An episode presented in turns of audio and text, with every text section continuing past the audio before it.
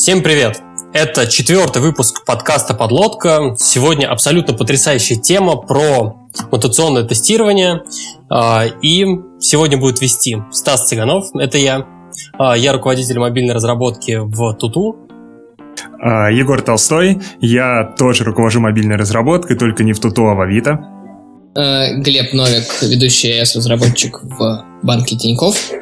И наш гость Алексей Денисов, да, просто разработчик в UberCord. А, опять же из Берлина, потому что, как мы разобрались в предыдущем выпуске, все уезжают работать в Берлин. А можно я задам глупый вопрос? Это все-таки связано с Uber или не связано? Нет, это не связано с Uber, да, и вопрос, а, ты не первый, кто его задает. Ну и хорошо.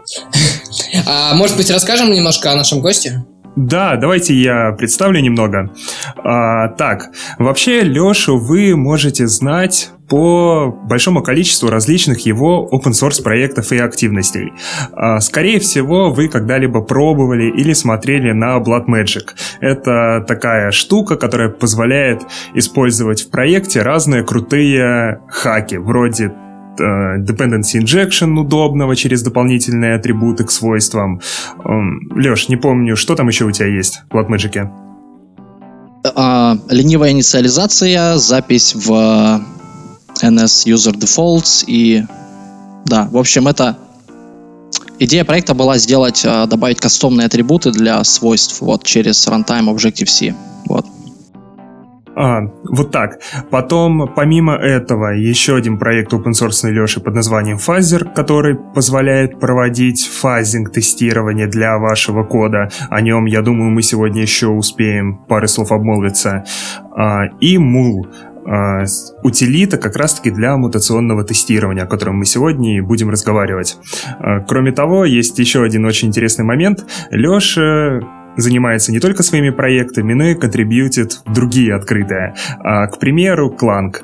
И вот даже фичу, которую он реализовал, они говорили на, по-моему, последнем WWDC во время App э, State of the Union. Это прям безумно круто. И, Леш, расскажи вообще, что это была за фича, как ты ее реализовывал и как вообще так все случилось?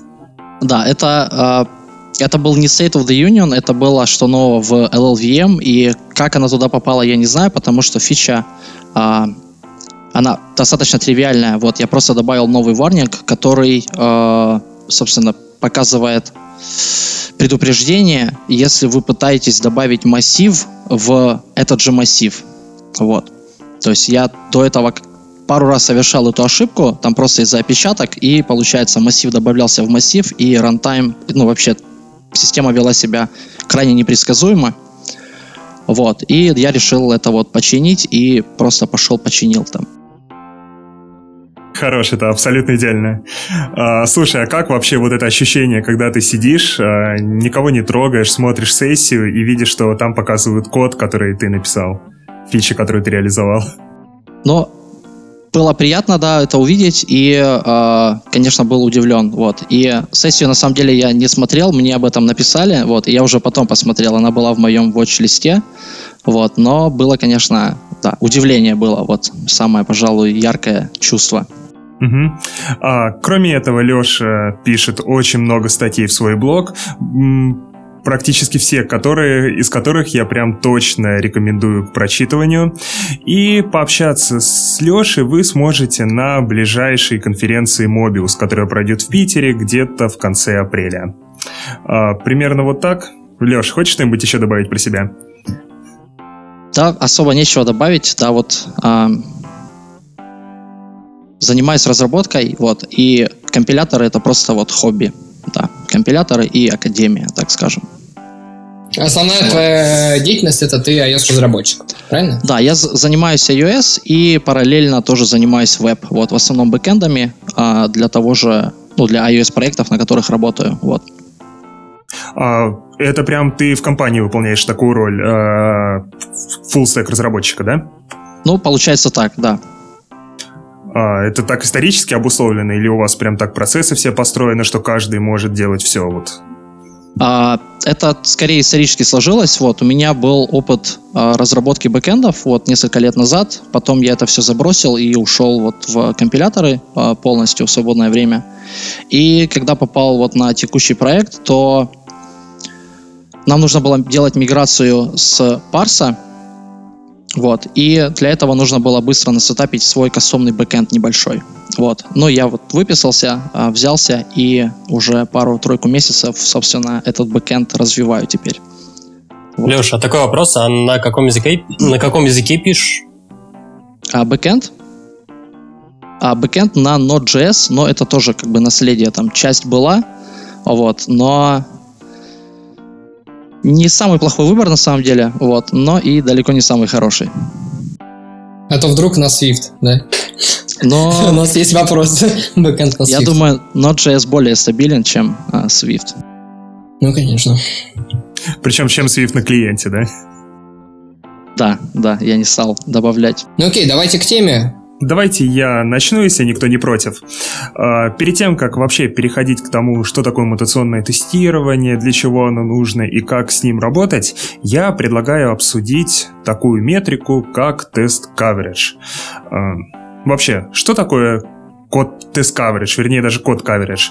Это в общем виде способ оценить, какой объем кода прогоняется нашими тестами.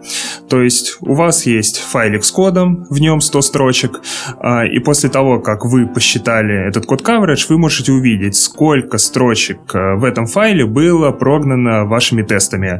То есть если прогна... тесты прогнали 50 из 100 строчек, ваш код coverage будет 50%. Методологий подсчета код coverage есть довольно много. Самая простая из них – это statement coverage. По сути, это просто подсчет количества вызовов определенных функций или проходов через строчку кода. То есть прогоняется тест и где-то записывается, сколько раз во время выполнения всех тестов была вызвана определенная строчка кода. Другая методика называется branch coverage. Это практически то же самое, только также учитывается количество проходов всех логических ветвлений. То есть, если у нас есть какой-то if, обязательно в этой метрике считается, что нужно было проверить и else. И последний вариант — это Path Coverage. Самый трудоемкий, а, он проверяет вообще все возможные комбинации всех логических ветвлений, то есть все пути исполнения нашей программы. Если у нас 3 ифа, то он должен проверить 9 разных комбинаций. То есть примерно вот так. Есть и более экзотичные варианты coverage, к примеру, Documentation Coverage.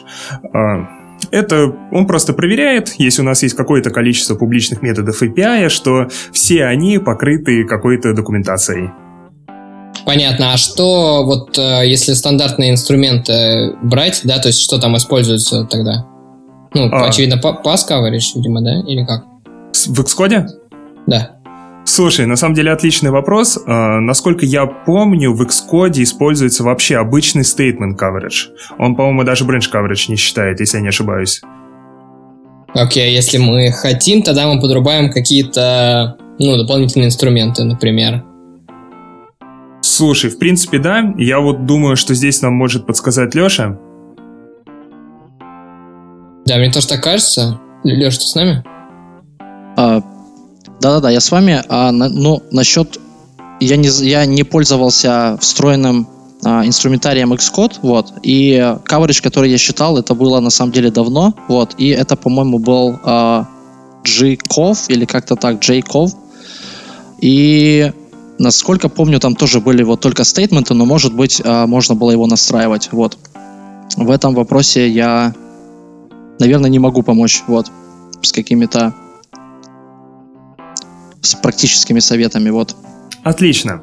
Но в код coverage это все очень хорошо, очень удобно, круто видеть, э, насколько действительно наши тесты покрывают наш код, какая часть его вызывается, а какая нет. Важно понимать, что эта метрика, она очень обманчивая. Если у вас на проекте есть стопроцентный код coverage, это на самом деле не говорит вообще ни о чем. А, как пример, представьте, что у вас есть э, функция, в которой, там, в которой передаются числа а и b, а внутри просто происходит их деление. У вас есть тест, который отдает туда 4 и 2. Функция дает ему 2 в ответе, тест прогнал, все хорошо, все строчки внутри этой функции подсвечены зеленым. Вы радуетесь, у вас стопроцентный code coverage. А, вы думаете, что здесь все безопасно, никаких проблем не будет, код можно пускать в продакшн. Но на самом деле, если туда случайно в качестве одного из параметров попадет 0, то функция crash, э, приложение crash'нется, функция отработает неправильно, и стопроцентный code coverage ничего не дал. Именно поэтому не стоит э, полагаться э, на не стоит гнаться за стопроцентным покрытием, не стоит полагаться на него как на оценку качества кода. Код coverage гораздо удобнее использовать э, в другом формате, от противного. То есть э, имеет смысл смотреть э, на то, какой процент кода не покрыт тестами. И уже вот это можно считать какой-то метрикой и понимать, что вот если у вас есть проблемы, то вполне возможно именно в этом коде, который вы не проверяете вообще никак. Вы согласны со мной? То есть, по-твоему, это как... Э, то есть, стоит использовать не столько как сам инструмент код coverage, сколько его, э, ну, так скажем, побочный эффект получается? В принципе, да. То есть... Э, э, тот код, который прогоняется хотя бы какими-то тестами, это уже хорошо. Если у вас есть код, который вообще ничем не покрыт, то вот на него точно вот прямо сейчас стоит обратить внимание. А, Стас? Ну и тут, конечно, отдельная история есть Э, что тесты, они тебе не говорят, что все хорошо. Все, что могут тебе сказать тесты, это что все плохо. Вот. То есть э, фактически наличие тестов, вот это вот покрытие, как раз то, о чем говорил Егор, а в конечном итоге может означать примерно ничего. То, что все он проходит. То, что тесты прошли, это значит, что тебе кажется, что все в порядке. Но это может быть не так. А, да, я хотел просто добавить, что а, coverage это а, все, все зависит от, от целей. Если поставить целью улучшение качества кода, то coverage можно использовать как, э, как инструмент, который вот подсказывает, что еще, где еще, э, какие места не покрыты. Вот. Тогда это, это валидный инструмент, но с учетом того, что наша цель это качество кода.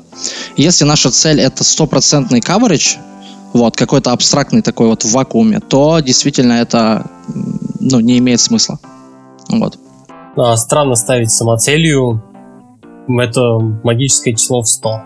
Ну, то есть, мне кажется, это не настолько принципиально, важнее все-таки качество. Но, тем не менее, я э, неоднократно замечал, э, как люди хвалятся, что ли, тем, что вот у нас там 91%, например, coverage, или там вот там сегодня мы подняли coverage до 78%, вот. Или мы сделали, написали 3000 тестов на ЖЖ. Да, и а, кто-то даже использовал это в, а, в рекламе а, компании, вот, мол, мы написали полторы тысячи тестов, приходи к нам работать и написать вот следующую тысячу, э, Егор. А, да, на самом деле я вот как раз-таки грешен. Я люблю помериться разными цифрами, даже теми, которые не имеют, в принципе, абсолютно никакого практического значения. А, к примеру, я вот цифрой в стопроцентный код coverage э, завлекал людей в свою секту Вайпера, когда о нем там два года назад рассказывал на МБЛТ. Про количество тестов я тоже люблю поговорить. Я понимаю, что это метрика, которая, в принципе, действительно ничего не показывает, но, согласитесь, звучит-то круто. Там у нас 3000 тестов, мы стараемся сделать все хорошо. То есть э, это скорее просто фактор, а, показатель того, что разработчики вообще думают о том, что код тестировать надо, пытаются что-то написать и пытаются решить проблему. То есть э, не стоит вот это количество, не стоит вот тесты и coverage осматривать именно в качестве количественной метрики, скорее вот именно в формате качественной. Ну, мне еще кажется, что как один из элементов оценки в целом э, всей системы, э, это даже само число тестов, оно может быть использовано. Ну, в смысле, не конкретно, что вот если у тебя больше тысячи тестов, все нормально, а меньше тысячи тестов, типа, плохо, а просто, ну, как один из элементов какой-то более сложной формулы, я думаю, что это все равно э, вполне себе релевантно. Код coverage и количество тестов, они а, несут в себе полезную информацию только в том случае, если это число очень маленькое. Вот, если у вас код coverage 2% и 10 тестов на проекте, то это говорит о чем-то, вот, что есть куда расти. А с другой стороны, если там 80% coverage и 1000 тестов, то это может и ни о чем не говорить. Вот. А, вообще, Леш, как тебе, что, тебе, что ты тогда считаешь стоит использовать в качестве действительно метрики того, что а, тестирование в проекте построено нормально? Сложно сказать. А, я, я не могу назвать однозначно какую-то одну метрику. А, но это, это будет просто попытка найти какую-то серебряную пулю, вот, и в идеале нужно использовать вот несколько инструментов и э, несколько метрик каких-то. Вот. Я как фанат мутационного тестирования, конечно, могу предложить э, Mutation Score, но там тоже есть на самом деле подводные камни, и на эту метрику тоже нельзя полагаться, как вот на э, единственную. Окей, мы уже потихоньку начинаем склоняться к mutation score, к мутационному тестированию, поэтому я сначала упомяну еще пару моментов. А, Помимо э, Code можно использовать еще для одного процесса, э, для рефакторинга. То есть э, у нас на проекте есть какой-то посчитанный процент Code Coverage, скажем, 65%. Э, разработчик сидит, рефакторит там какой-то элемент сервисного слоя, много чего переписывает, коммитит, все это дело сливается.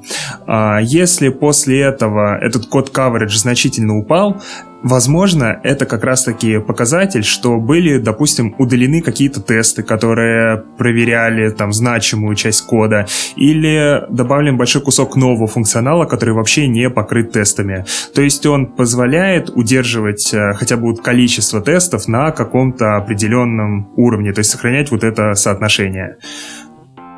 То есть, в принципе, инструмент не совсем бесполезный, его вот можно вот так вот использовать. Что-нибудь хотите добавить? Но я хочу э, сказать, что это точно полезный инструмент. Вот. Это, ну, нельзя сказать, что он бесполезный, просто его нужно использовать э, без фанатизма. Вот. Не гнаться за цифрами, числами. Ну, только если за маленькие. В смысле, увидеть, что, их, что они маленькие и что с этим делать. Значит.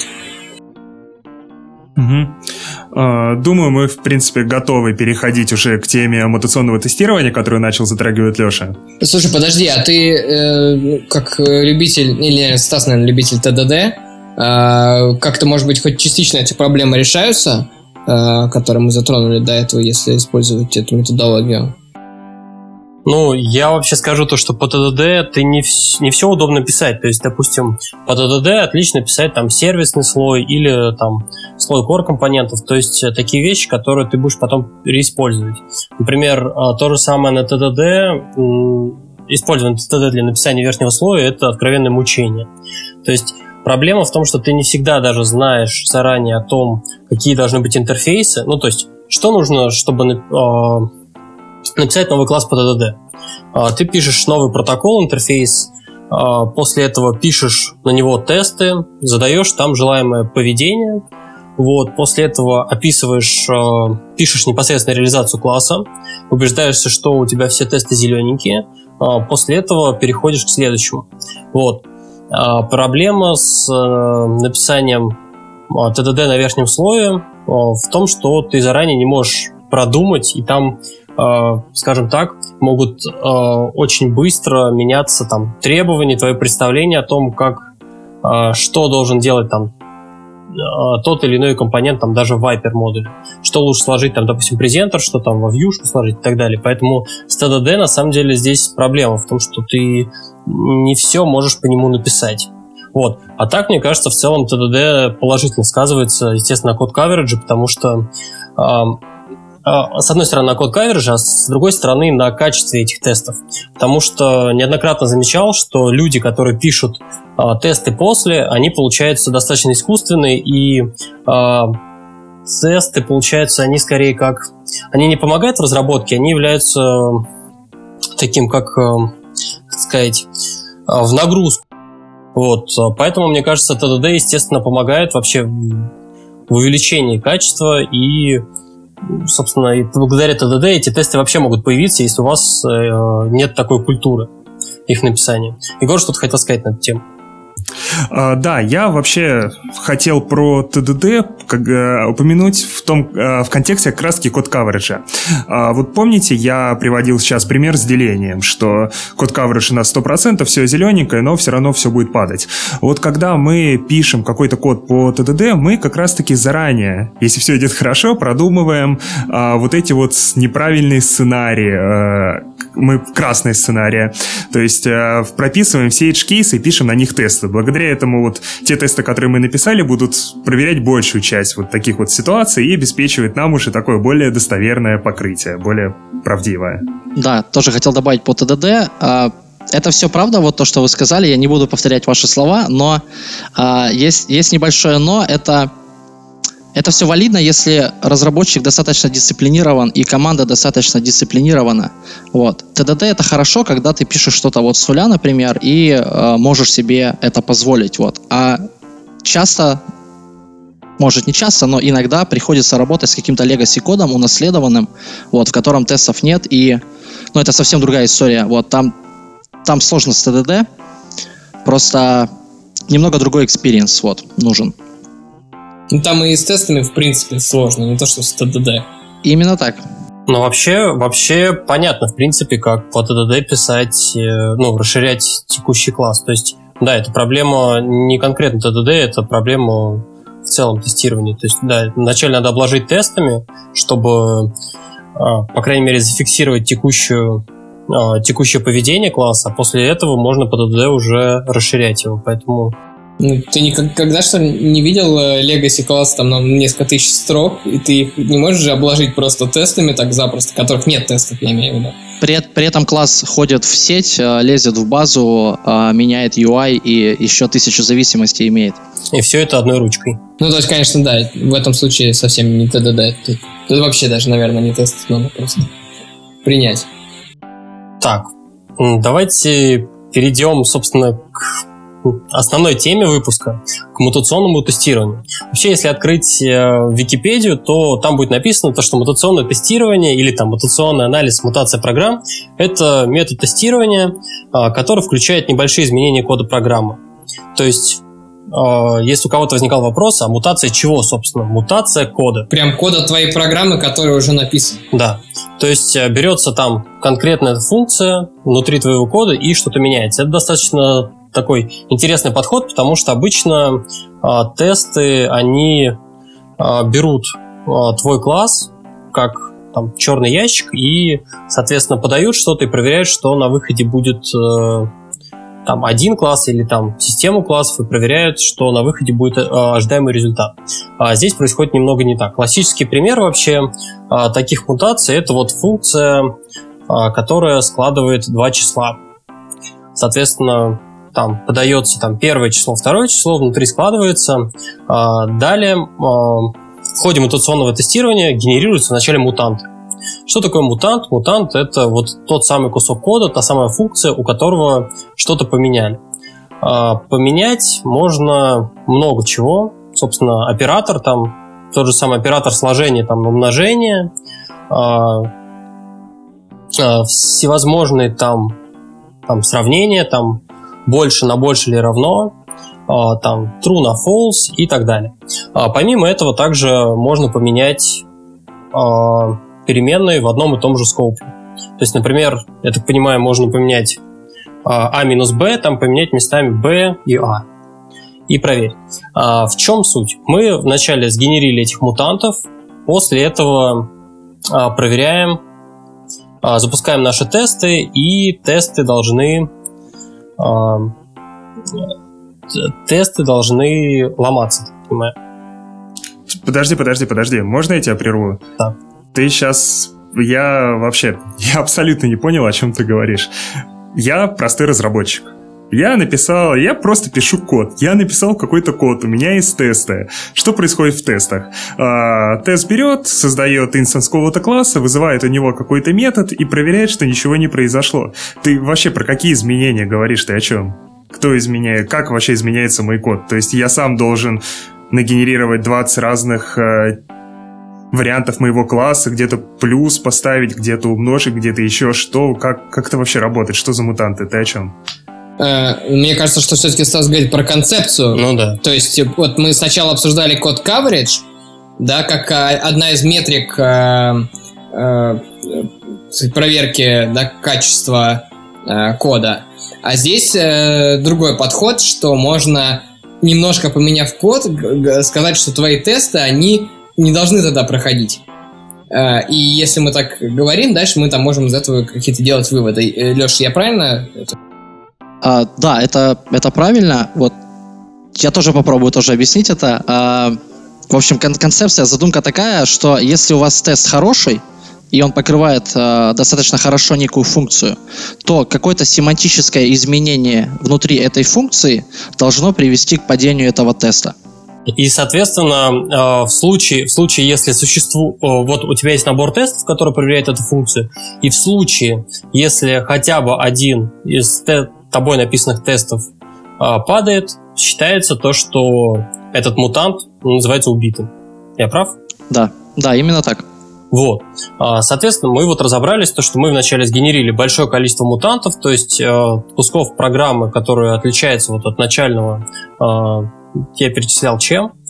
Вот после этого мы натравливаем на каждого мутанта набор своих тестов и проверяем, убит он или нет. А после этого, соответственно, мы можем посчитать метрику, а, так называемый mutation score. Mutation score – это количество убитых мутантов к общему числу мутантов. То есть получается, что мы просто, ну, естественно, чем выше этот э, уровень, тем он, э, тем покрытие нашими тестами более качественное. То есть на самом деле, если вот обычное тестирование, оно проверяет непосредственно э, то, как работает, как работает ваш класс, то его поведение, то э, мутационное тестирование проверяет, насколько хорошо, насколько качественно вы это протестировали. Я таким образом э, понимаю эту концепцию. Леш? Егор хотел что-то добавить? А, так, у меня два вопроса. Получается тогда, если мы вообще хотим при помощи мутационного тестирования измерять качество нашего итогового программного продукта, то нам, по сути, нужно использовать не mutation score, не код coverage, а произведение этих значений, да? То есть, ну, почему? Смотри, у нас есть какой-то код coverage, допустим, 0.8, и mutation score, который, допустим, 0.5. То есть mutation score показывает, что только 50% наших тестов валидные. Я не прав? А, подожди, mutation score делает их валидными или невалидными, разве тесты? А, он не связан, подожди, мне кажется, с валидностью или невалидностью тестов. Он говорит, что просто что находятся мутанты, то есть есть э, просто есть тесты, короче, которые еще можно написать. Вот так вот. Не обязательно.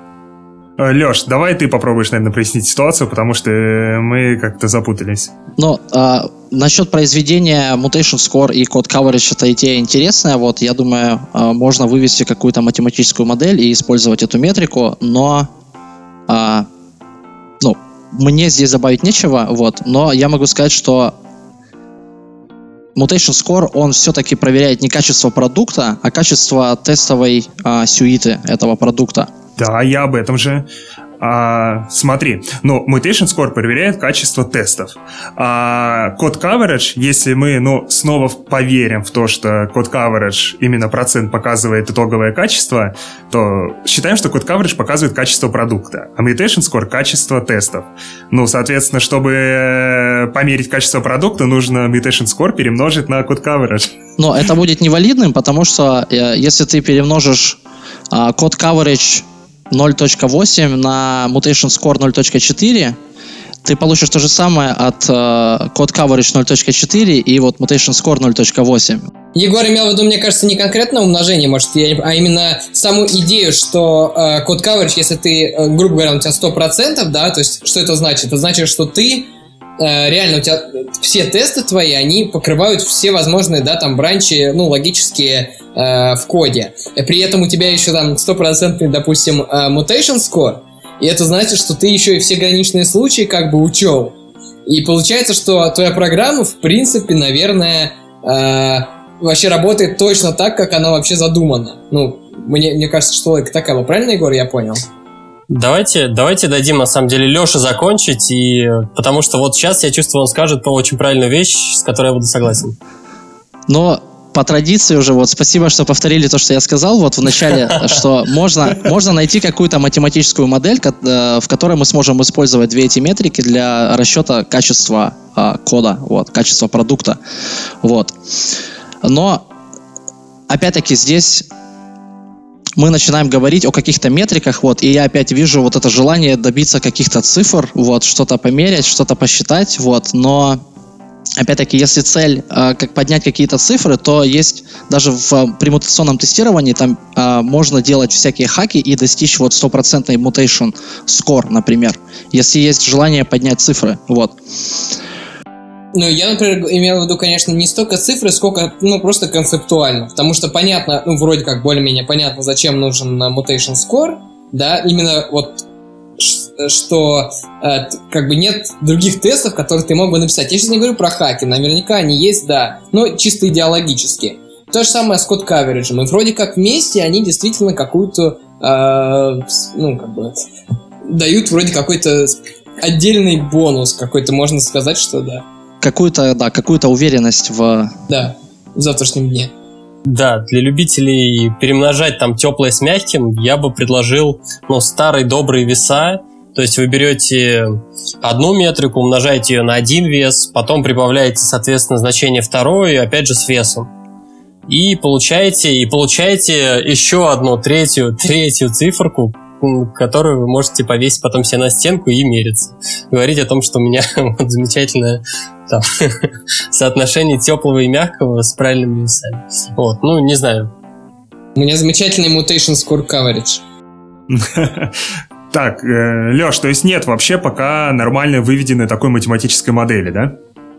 Я о такой не слышал, не знаю, и э, я не знаю, нужна ли она. Вот. Я, я готов на самом деле добавить немного про мутационное тестирование, вообще, что, а, что можно из него извлечь вот, при желании. А, вот. Первая а, аппликация применение, вот первое применение мутационного тестирования, да, это вот именно пос, пощупать, на, пощупать то, насколько хороши тесты, вот, в принципе. Кроме этого, оно может помогать э, находить э, излишние тесты. Допустим, есть два теста, которые тестируют один и тот же функционал. Там, может, какая-то копипаста была, там, спустя годы, вот, выясняется, что у нас два абсолютно идентичных теста. Вот, и при помощи мутационного тестирования это тоже можно найти и, например, вот удалить какой-то, ну, один из тестов, оставить только один, и при этом mutation score не изменится. Можно сразу вопрос? А Можешь тогда прояснить, как вот именно определяется, что какой-то тест э, лишний? Немного назад отойду. Э, у нас есть тест. Вот вообще два, два главных действующих лица вот в тестировании это тест и мутант. Вот мутант это часть домена, часть э, какого-то вашего нашего кода, а тест это собственно тест. И соотношение у них э, много, многие ко многим. Получается, один тест может иметь 5 э, мутантов, допустим, и каждый из этих мутантов может э, быть доступным из других тестов, например.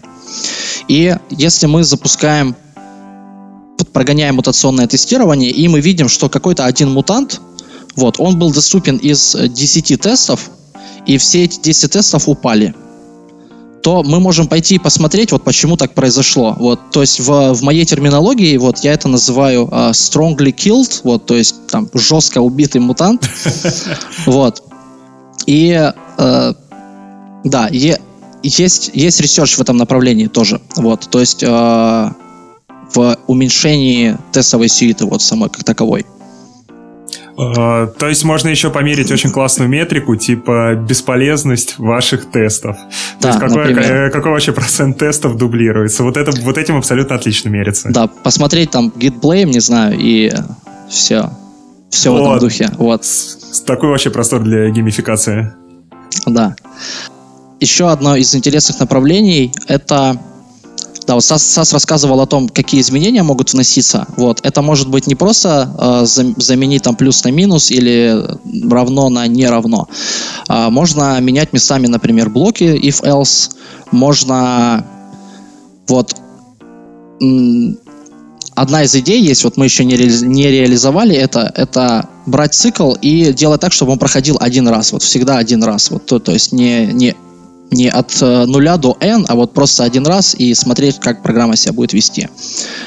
Ну, то есть, правильно я понял, как бы в мутационном тестировании, как концепция, э, есть просто, ну, некоторое абстрактное семантическое изменение, да, кода? Да, да. Вот, а, а, как, а то, что, как вы это реализуете, это уже нюанс инструмента. Именно так. Э, есть такое понятие, там, как мутационные операторы, это а, некие сущности, которые отвечают как раз за мутации, за природу этих мутаций. Вот, это может быть маленькое изменение, вот плюс на минус. Это может быть, а, например, удалить вызов функции, которая возвращает void, например. Ну, ничего не возвращает. Это какие-то сеттеры и, ну, в основном сеттеры, да. А, и есть еще одна вот экзотика, вот как по мне это экзотика, было какое-то исследование насчет мутационного тестирования для типов. Вот, то есть в Java программе это, э, да, бумага там была написана в контексте Java, э, в программе Java просто брались вот классы, менялись какие-то суперклассы, удалялись поля, вот э, такое как проверить, насколько типы хороши. Вот. И тоже недавно один из э, researcher'ов написал бумагу на, эту, на этот счет. Э, он пытается использовать мутационное тестирование, чтобы проверить, вот насколько, э, насколько строгими должны быть типы. То есть должны ли мы э, писать, например, массив э, массив ID'шников просто, или там массив словарей, или мы вот это, каждый объект должны представить вот именно как класс, структуру, вот вообще до, до мозга костей, описанную в виде вот э, четких типов. Вот. Это, ну, это, это просто одно из направлений, вот. Довольно свежее. А, Глеб?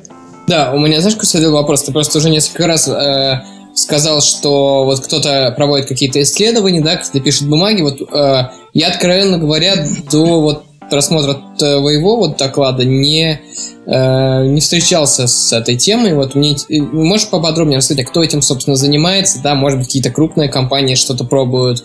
Э, ну, то есть из этих есть у тебя какая-то информация? Но нас, насчет крупных компаний я не знаю. Вот у меня нет каких-то доказательств, что этим кто-то занимается, но вот это не значит обратного.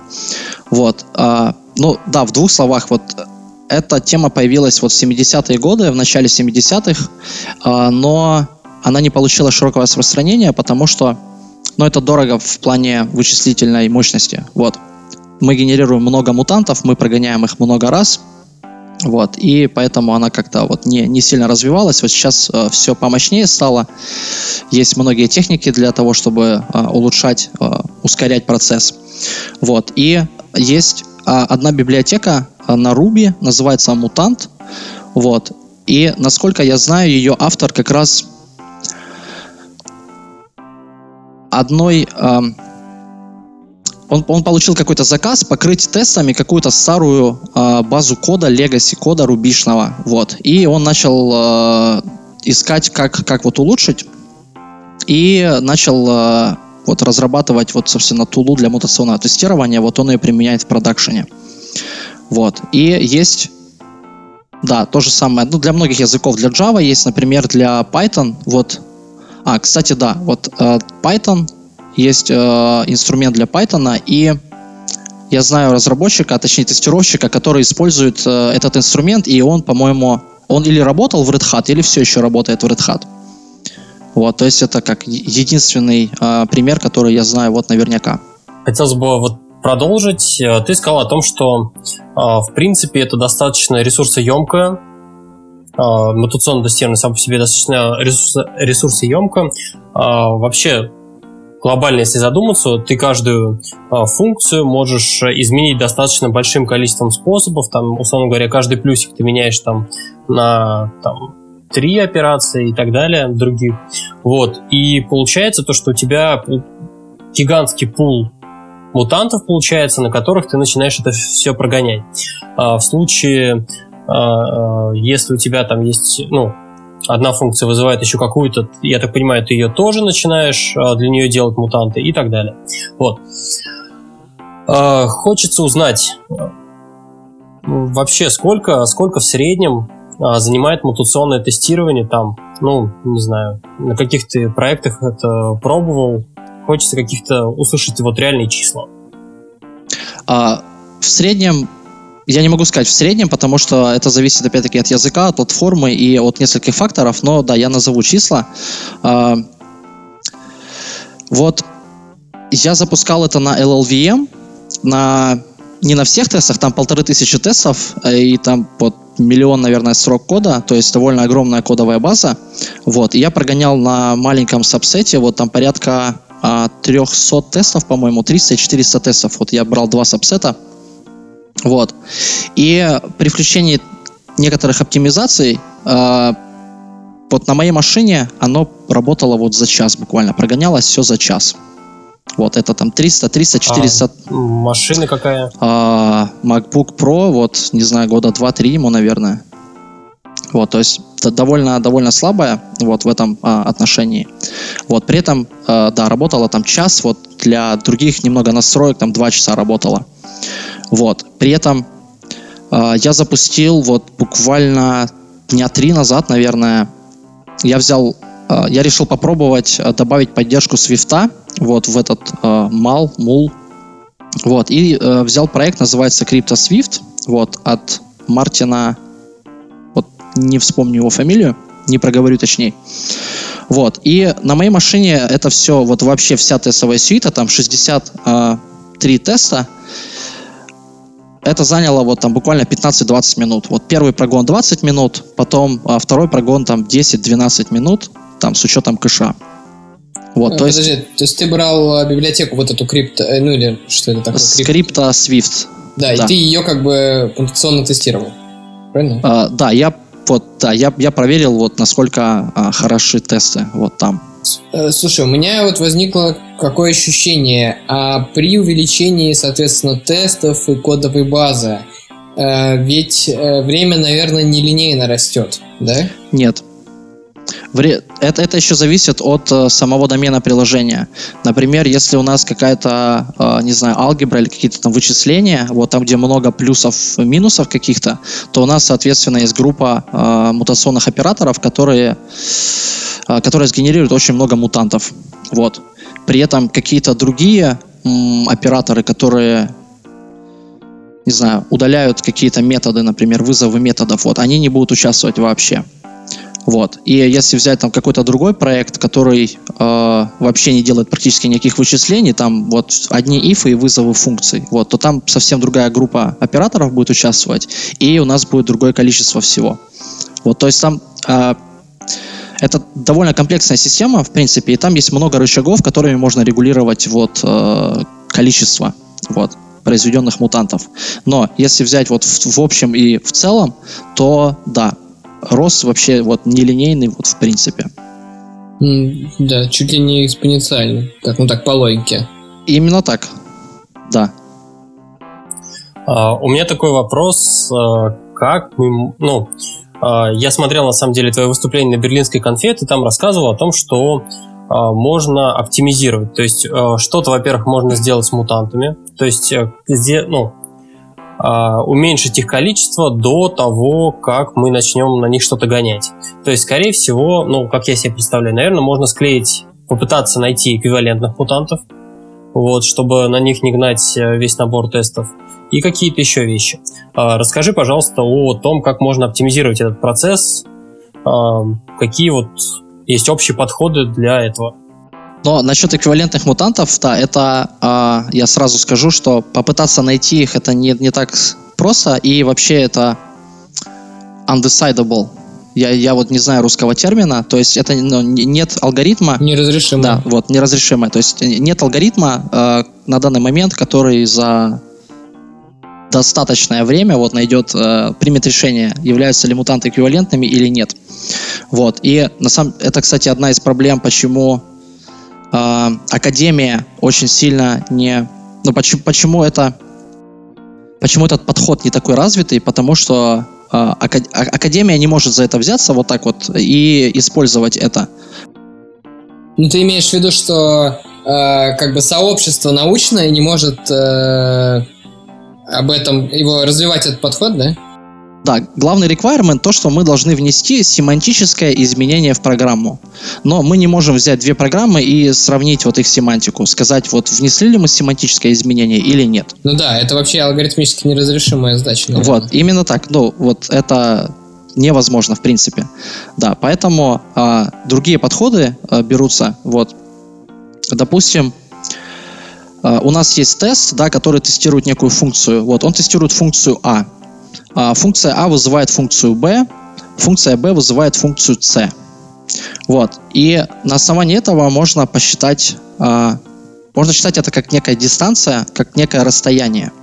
Вот. И чем дальше мы идем, вот, по этому пути, тем больше мутантов у нас получается.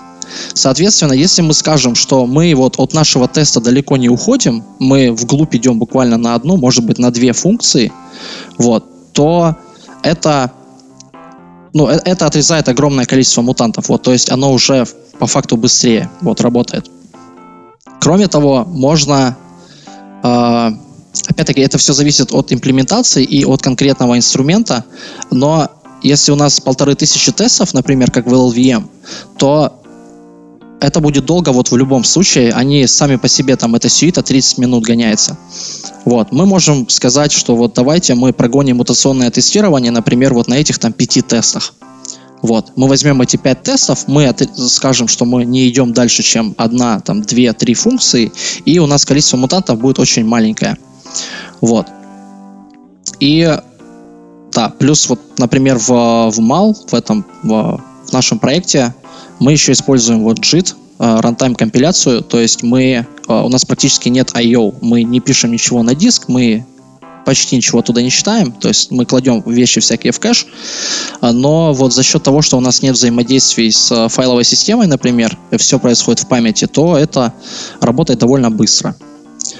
Вот.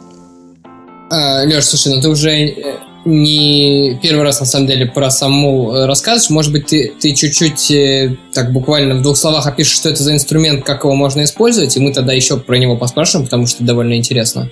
А, да, имеет смысл. Вот. А, да, в общем, мул или мал а, это проект... Подожди, подожди, мул или мал? Да как... А...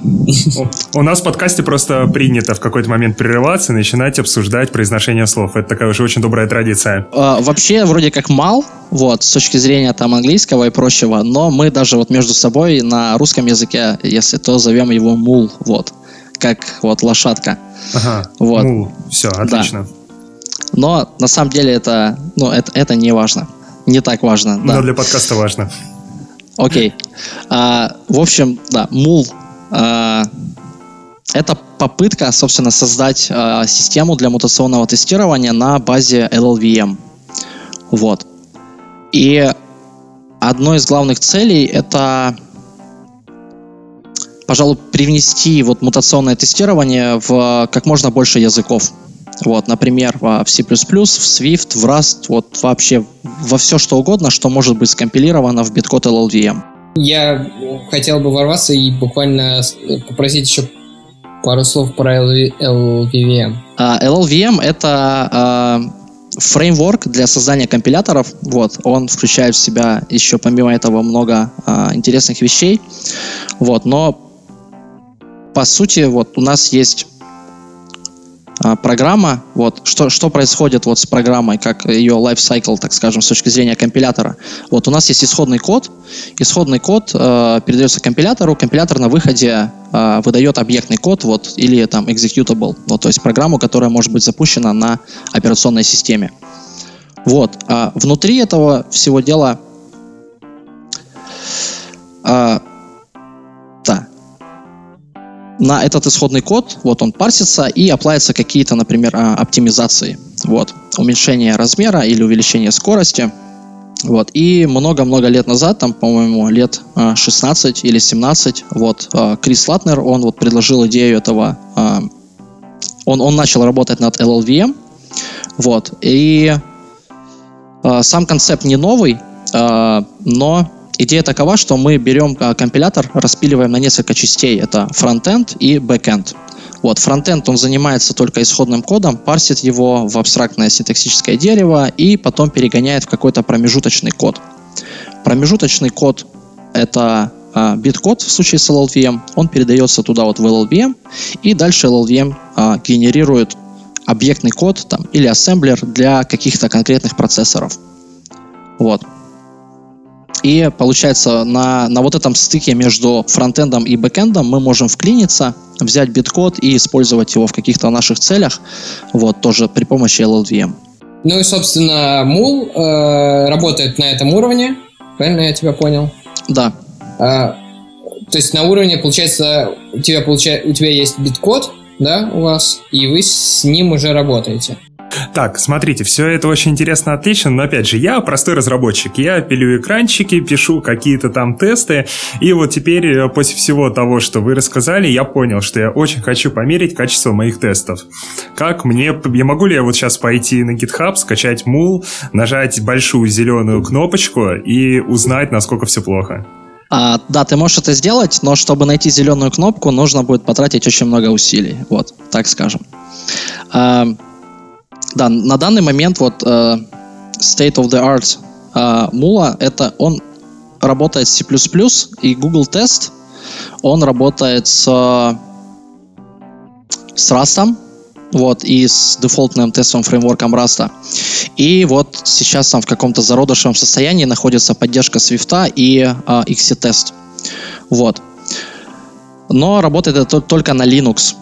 Вот, к сожалению. Swift. Я имею в виду, Swift работает только на Linux. Раз, Google+, C++, вот Google Test C++ работает везде.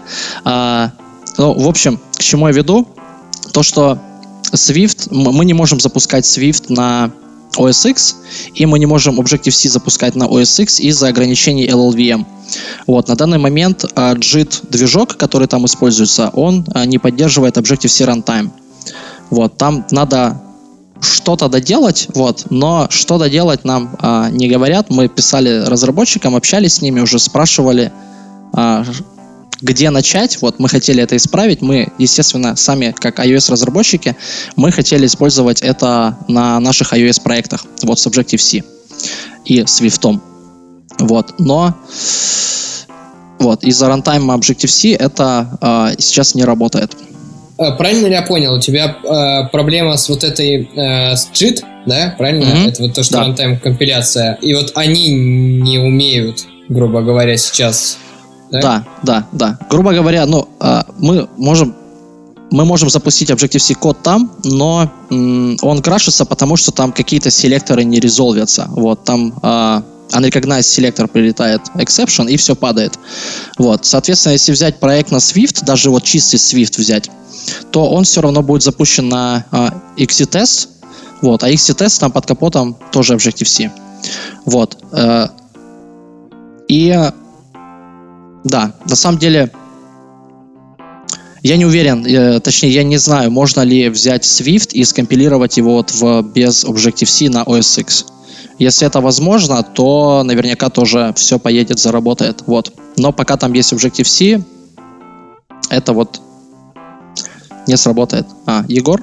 А, а вот смотри, даже в текущей ситуации, учитывая, что для всего этого добра нужен Linux, вы не думали написать, подготовить такой маленький уютный докер-контейнер, туда вот все вот это запихнуть, Linux, LLVM правильной версии, Swift, чтобы мне нужно было всего лишь поставить контейнер и все вызвать там, что мне нужно. То есть вот та самая зеленая кнопочка.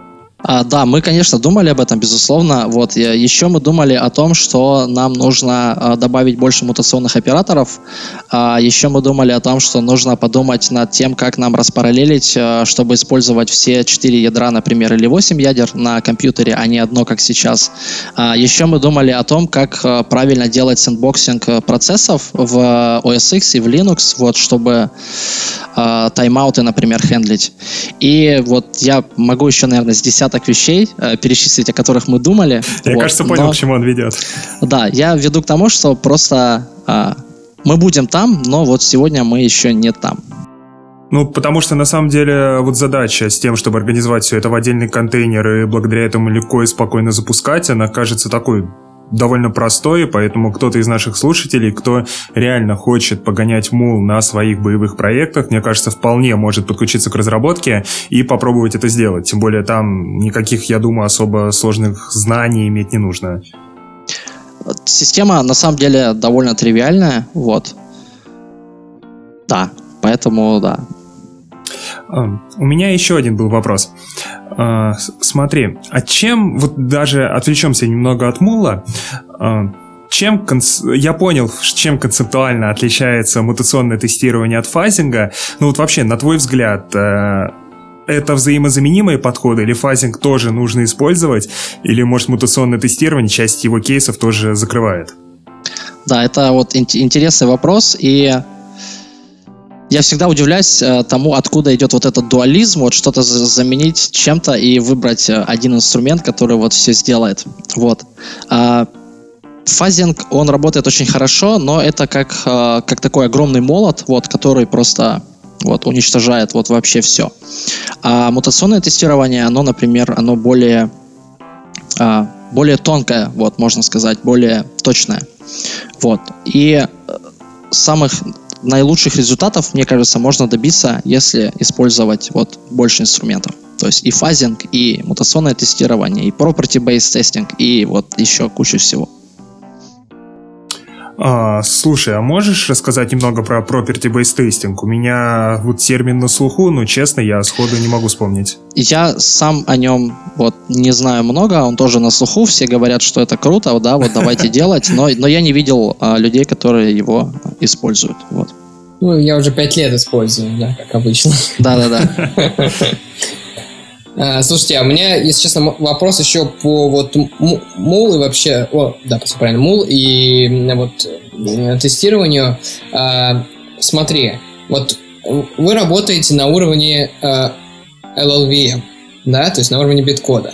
А нельзя ли, то есть если мы не используем, допустим, рантайм компиляцию какую-то, а можно ли это делать, ну, как бы более тупо, да, то есть, ну, Э, на уровне, я не знаю, там, э, синтак, э, AST дерева там и так далее, э, что-то там подменять какой-то оператор и потом, э, э, ну, короче, компилировать это все и, ну, то есть, короче, это же тоже, наверное, вариант, да?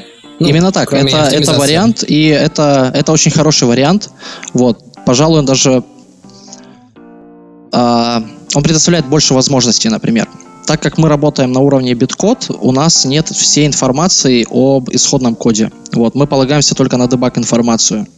И вот одна из проблем тоже сейчас э, попадаются false positives. Например, мы делаем какую-то мутацию, которой вот в исходном коде ее нет, в принципе. Вот, мы, мы не можем пойти в исходный код, что-то поменять, чтобы вот добиться этого результата. Но вот на самом деле, если этого нет, тогда это вообще действительно довольно странно звучит. То есть вы вообще, вы вообще можете э, там подменить что-то такое, чего, в общем-то, никто и даже не подразумевал делать, да? Ну, то есть тогда уровень оптимизации компилятора, я имею в виду там что-то вообще что угодно могло быть, вплоть до, не знаю, перестановки местами. Да-да-да. Но э, на самом деле вот, много инструментов, наверное, большинство инструментов, которые вот сейчас используются, а, они вот как раз работают на уровне исходного кода, на AST уровне.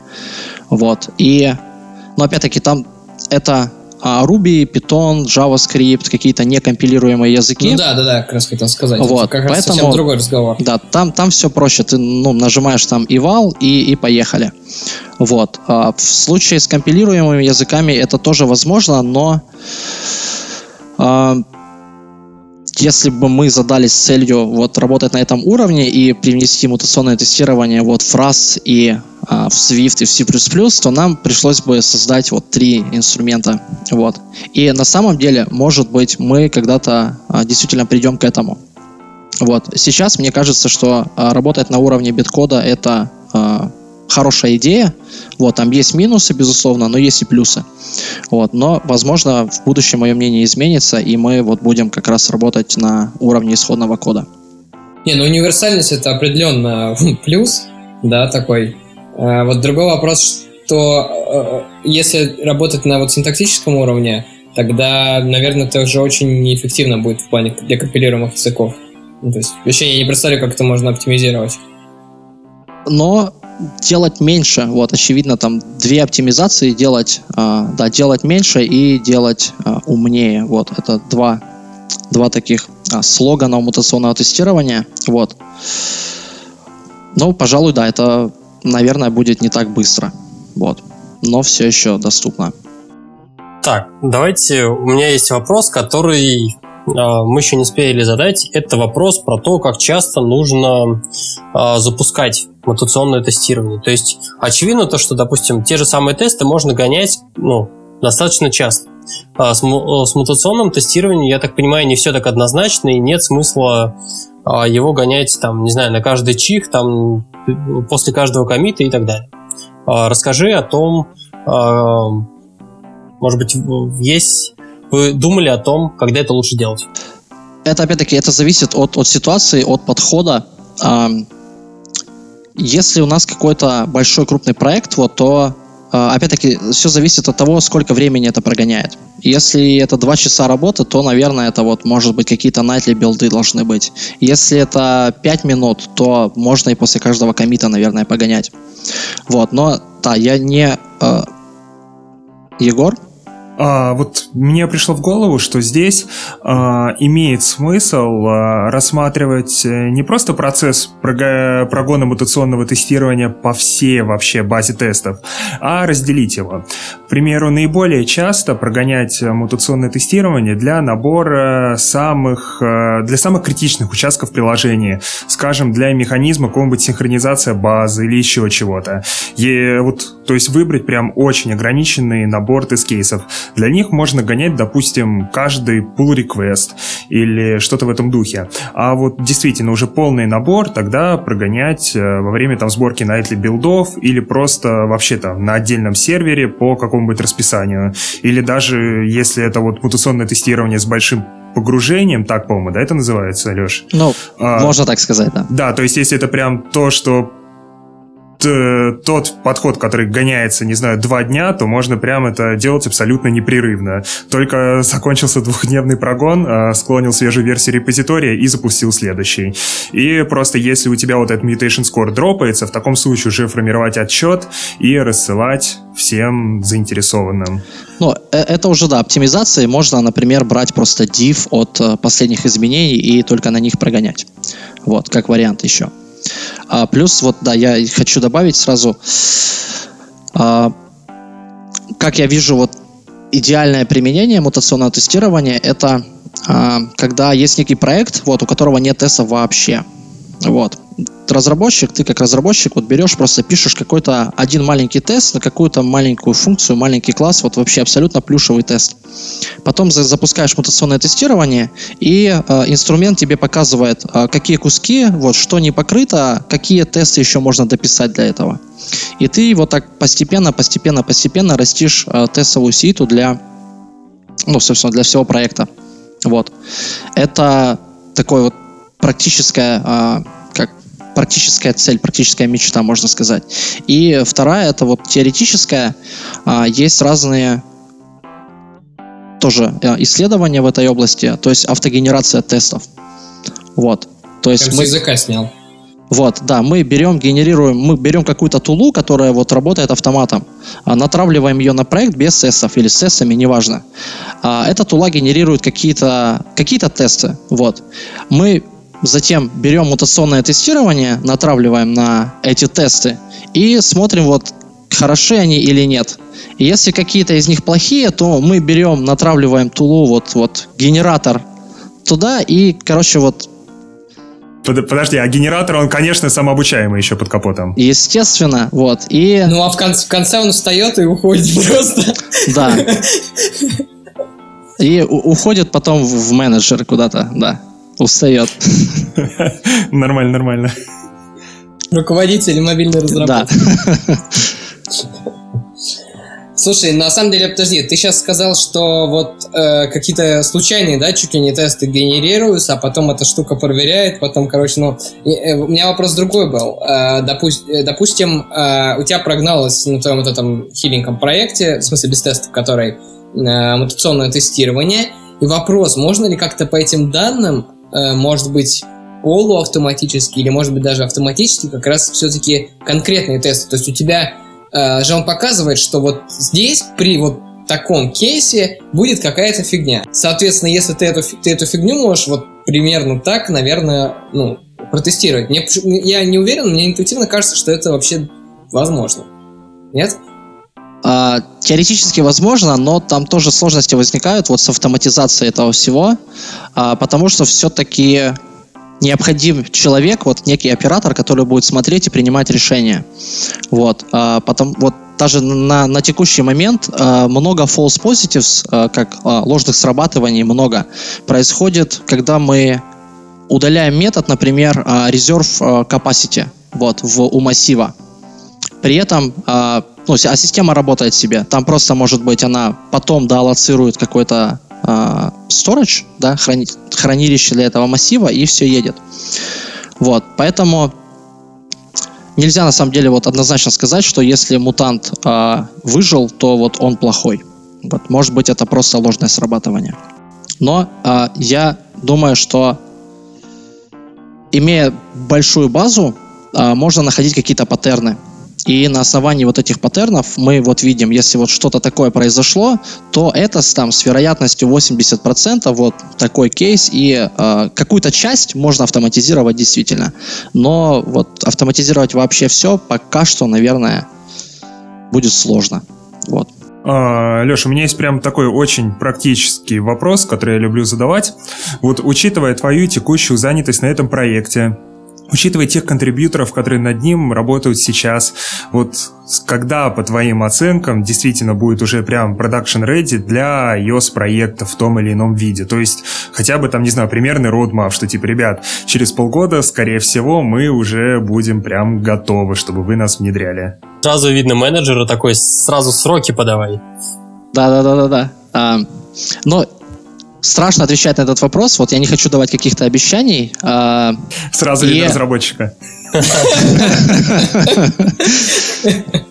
Да, нормально. Я не знаю, может быть через год. Вот.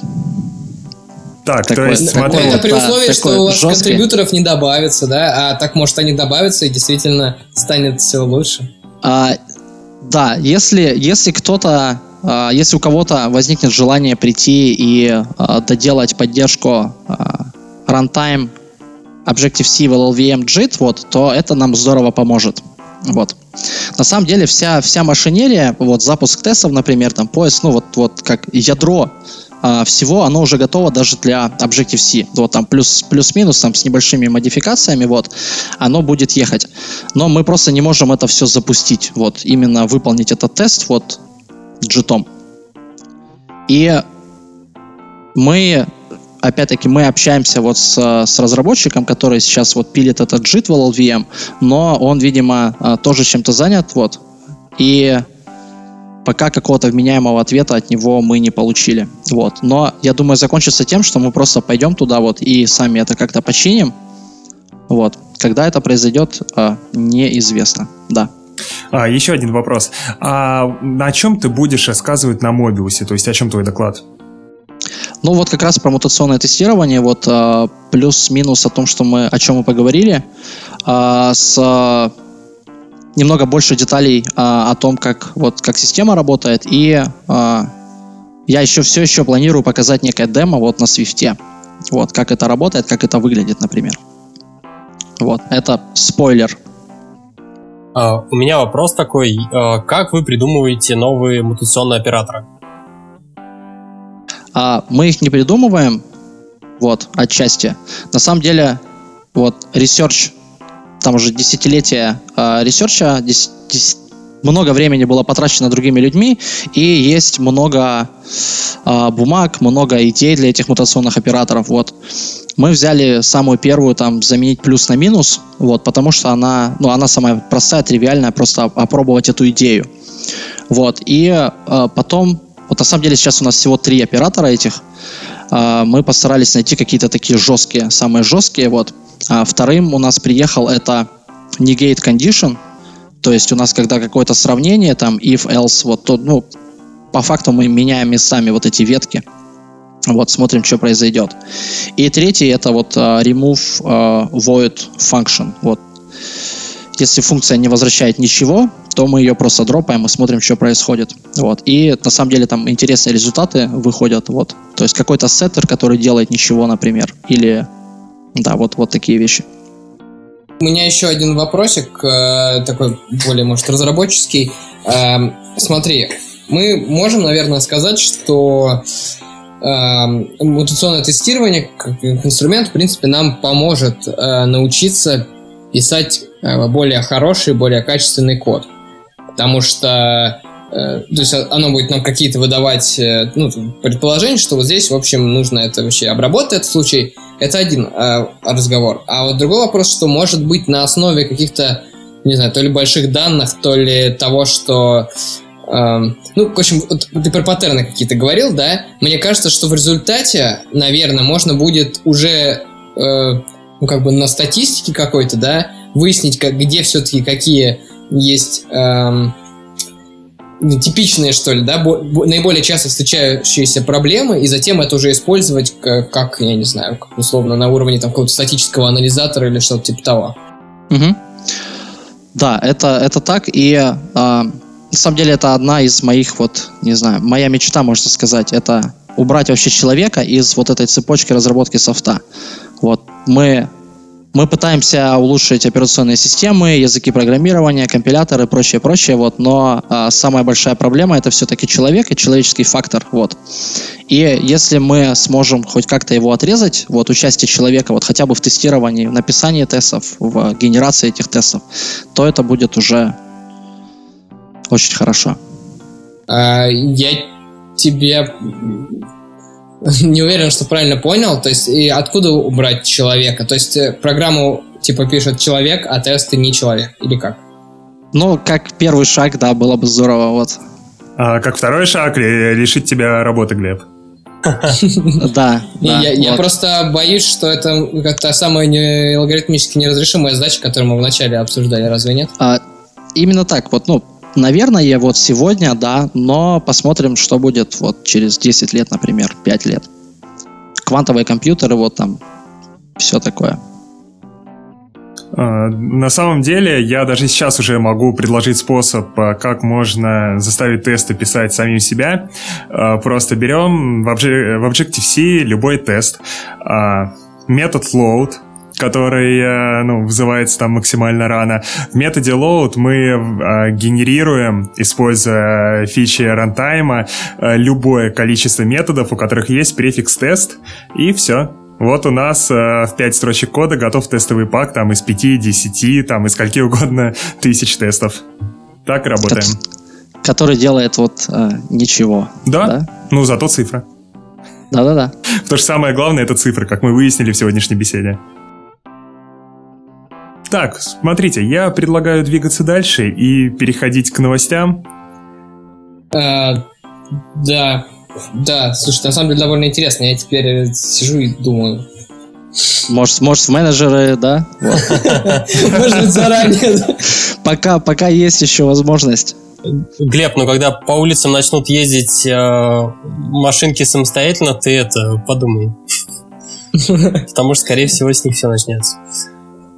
Вот. А, Леш, спасибо тебе огромное за то, что ты осветил такую интересную тему, потому что ты прав. Я вот, допустим, впервые о мутационном тестировании узнал из Твиттера, когда прочитал твой твит, где ты просил дать вообще какие-то комменты к твоему Proof of Concept. И действительно, в тот момент тема заинтересовала, и я с тех пор продолжаю следить за твоей деятельностью. Это реально очень интересно и многообещающе, потому что э, это инструмент, который позволит нам понять, насколько качественные тесты мы пишем, и который развяжет развяжет нам э, руки в плане оценки нашей деятельности, в плане улучшения нашего продукта, чтобы мы не говорили, потому что это все-таки то, к чему нужно идти. А, я очень надеюсь, что к разработке Мула подключится большее количество людей, потому что действительно делать там еще, по твоим словам, очень много чего. А лично мне очень сильно хотелось бы попробовать запустить его на своих проектах. Я прям вижу огромный потенциал. Абсолютно поддерживаю. Тем более, что очень много легаси больших проектов э, без тестов, которые бы хотелось, э, которые продолжают существовать и, соответственно, развиваться. Да, но а, спасибо за, за приглашение, вот за вопросы и за интересную дискуссию. Вот, был рад. Но мы предлагаем тебе остаться с нами, потому что мы сейчас будем обсуждать новости, вопросы от читателей, может быть, ты там дашь какие-то свои комментарии, поэтому, если ты хочешь, можешь с нами оставаться. Да, я останусь, я просто постарался быть вежливым, вот. О, вежливость, это приятно. Да, А, не Стас, более. Стас, ты забыл сказать спасибо. Да, сп- спасибо большое. У нас в подкасте в этом выпуске будет хотя бы один вежливый человек. Ну что, давайте, давайте переходить к новостям. И первая новость э, про то, что Google выдал девелоперскую версию Android O. Так, так, так, стоп, секундочку. Давайте тогда начнем с обсуждения. Вообще, у кого Android? У меня Android, я уже целую неделю хожу с Android. Абсолютно потрясающе. У меня тоже Android, я уже две недели хожу и с Android, и с iOS. Это потрясающе. Это потому что менеджеры или а, с чем-то связано другим? Да нет, с этим, сто процентов. Нет, действительно, связано с этим, мы со Стасом погружаемся в опыт использования другой платформы, не той, к которой мы привыкли за последние годы. А, да, мы тут немного с Егором обмениваемся вообще впечатлениями, но надо сказать, то, что Егор, в общем, нечестно проводит свой эксперимент. Он, в общем, берет в руки еще до сих пор iPhone, вот, богомерзкий iPhone. А, и... В общем, Егор, бросай бяку, переходи на правильную операционную систему. Так, Глеб, Леша, у вас что? Не, я пока придерживаюсь iOS. У меня вот, да, только а, Apple техника. А вы когда-нибудь э, на андроиде сидели? Может? Да, у меня был HTC. У меня был опыт а, Windows Phone, вот, когда-то. И, пожалуй, все. Да. Слушайте, я, честно говоря, боюсь наврать. и не- Может быть, у меня не Android был, на HTC всегда был Android. Нет, были HTC с Windows Phone, вот у меня как раз был HTC, а, какой-то там Mozart, вот. Там даже не Windows Phone, а Windows Mobile еще, по-моему, был. Но вот на моей модели был Windows Phone, это точно. Подожди, а что было раньше, Windows Mobile или Windows Phone, я вот пытаюсь Windows вспомнить? Mobile был раньше. Ага. То точно были HTC-шники, тогда это прям даже еще не смартфоны, а наладонники, по-моему. Ну да. Ну, в общем, я пока за тоже остаюсь приверженцем техники Apple. Ну так что там с Android Auto? Ну, давайте вообще посмотрим, что новенького появится в э, новой операционке. Кстати, потом еще надо будет пофантазировать на тему, что означает О. Вот. А, так, во-первых, э, ключевое обновление, оно про то, что аккумулятор будет жить дольше. Ну, окей. На самом деле, скажу так, то, что у меня вот Android получается то, что я заряжаю раз в два дня после того, что происходило с iPhone, в общем, это небо и земля. Вот. э, Далее э, по поводу нотификаций, то, что они по категориям собираются. Мне на самом деле казалось, что это уже сейчас происходит. Вот. Э, Интересная достаточно фича это про иконки приложений. То, что их можно делать адаптивно, то есть в зависимости от там, цветовой темы, заставки и прочего, можно будет подкручивать а, в том числе и форму. То есть а, в каких-то версиях у тебя иконка будет кругленькой, в какой-то она такая более квадратная. Вот. а, В то время, пока у нас а, на iOS можно будет делать там два вида иконок, здесь мы сможем подкручивать их даже в том числе и для конкретных тем. А, Далее, а, картинка в картинке. Это означает то, что а, ну, подобная фича уже есть в iOS. Это когда ты какой-то запустил там медиафайл, видео, переходишь в какое-то другое приложение, а у тебя по-прежнему продолжает проигрываться. Ну, достаточно интересно, ну, для тех, кто до этого сидел на айфонах, на айпадах, это не, не ново. Вот. В общем-то, ничего такого сверхъестественного удивительного. А, да, и последняя фича, которая будет интересна так, непосредственно разработчикам, это то, что поддержка Java 8. Вместе с Java 8 у нас там лямбды появляются, и, в общем, дождались. И все остальное. Да. Хорошо, поговорили о фичах, которые появятся в новой операционной системе под названием О, и давайте немножечко пофантазируем о том, что это вообще может быть за сладость на букву О. Орео. Ну, печеньки такие. Орео. Орео. Орео? Я Орео называю. Мне кажется, это что-то связанное с э, асимптотической оценкой сложности. Android O от N, O от E в степени N, я не знаю, что у них там. О от N А что еще на О есть? О. Обед. А обезьяна это к выходу нового Кинг-Конга. Не, точно Орео будет. По-моему, нет ничего больше адекватного на букву О. А, я представляю, как э, Google пишет в Орео, а Орео понимает то, что они, собственно, единственные, к кому они могут обратиться, и они такие, ну, знаете, ребята, в общем, мы... Давайте кучу денег. Не-не, этот бренд очень важен для нас, мы не можем размениваться на какие-то 3 миллиарда, может быть, три с половиной. ну, что такое. Ладно, давайте, мне кажется, эта тема, в общем, окончательно себя изжила. Давайте обсудим а, следующую. Кто, кто готов следующую прочитать? Слушай, давай я наброшу. А, Apple продолжает нас радовать своими собственными системными приложениями, которые мы используем практически каждый день, на самом деле нет. А теперь Apple выпустила Clips. Clips — это... Так, я вот пытаюсь понять, что это. Это вроде бы вроде Snapchat, но не Snapchat, потому что это не социальная сеть, а именно редактор видео. То есть, да, приложение, которое предоставляет такие довольно богатые возможности по редактированию видео, всякие накладывания смайликов, текста и прочего. А, вот, вижу, киллер фича. А, ты берешь телефон, наставляешь его на себя, говоришь что-то, и у тебя вот это приложение Clips автоматически накладывает субтитры, которые распознает по твоему голосу. Как, как в YouTube. Да, наверное. Но я надеюсь, что это будет получше работать. Ну, мне кажется, то, что скорее, скорее наоборот.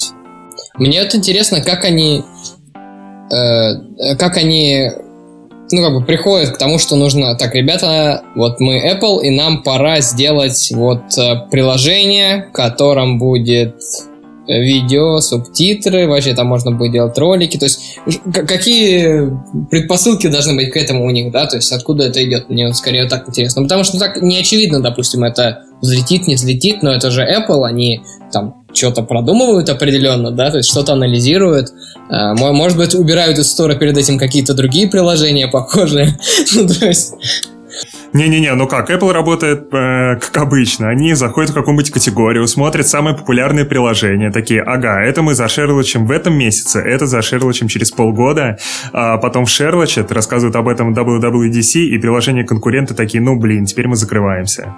То есть примерно вот так. Ну, бывает еще, они вначале его реджектят и выпиливают из стора. А потом э, не читают всякие, ну, читают очень интересные всякие петиции и всем все равно.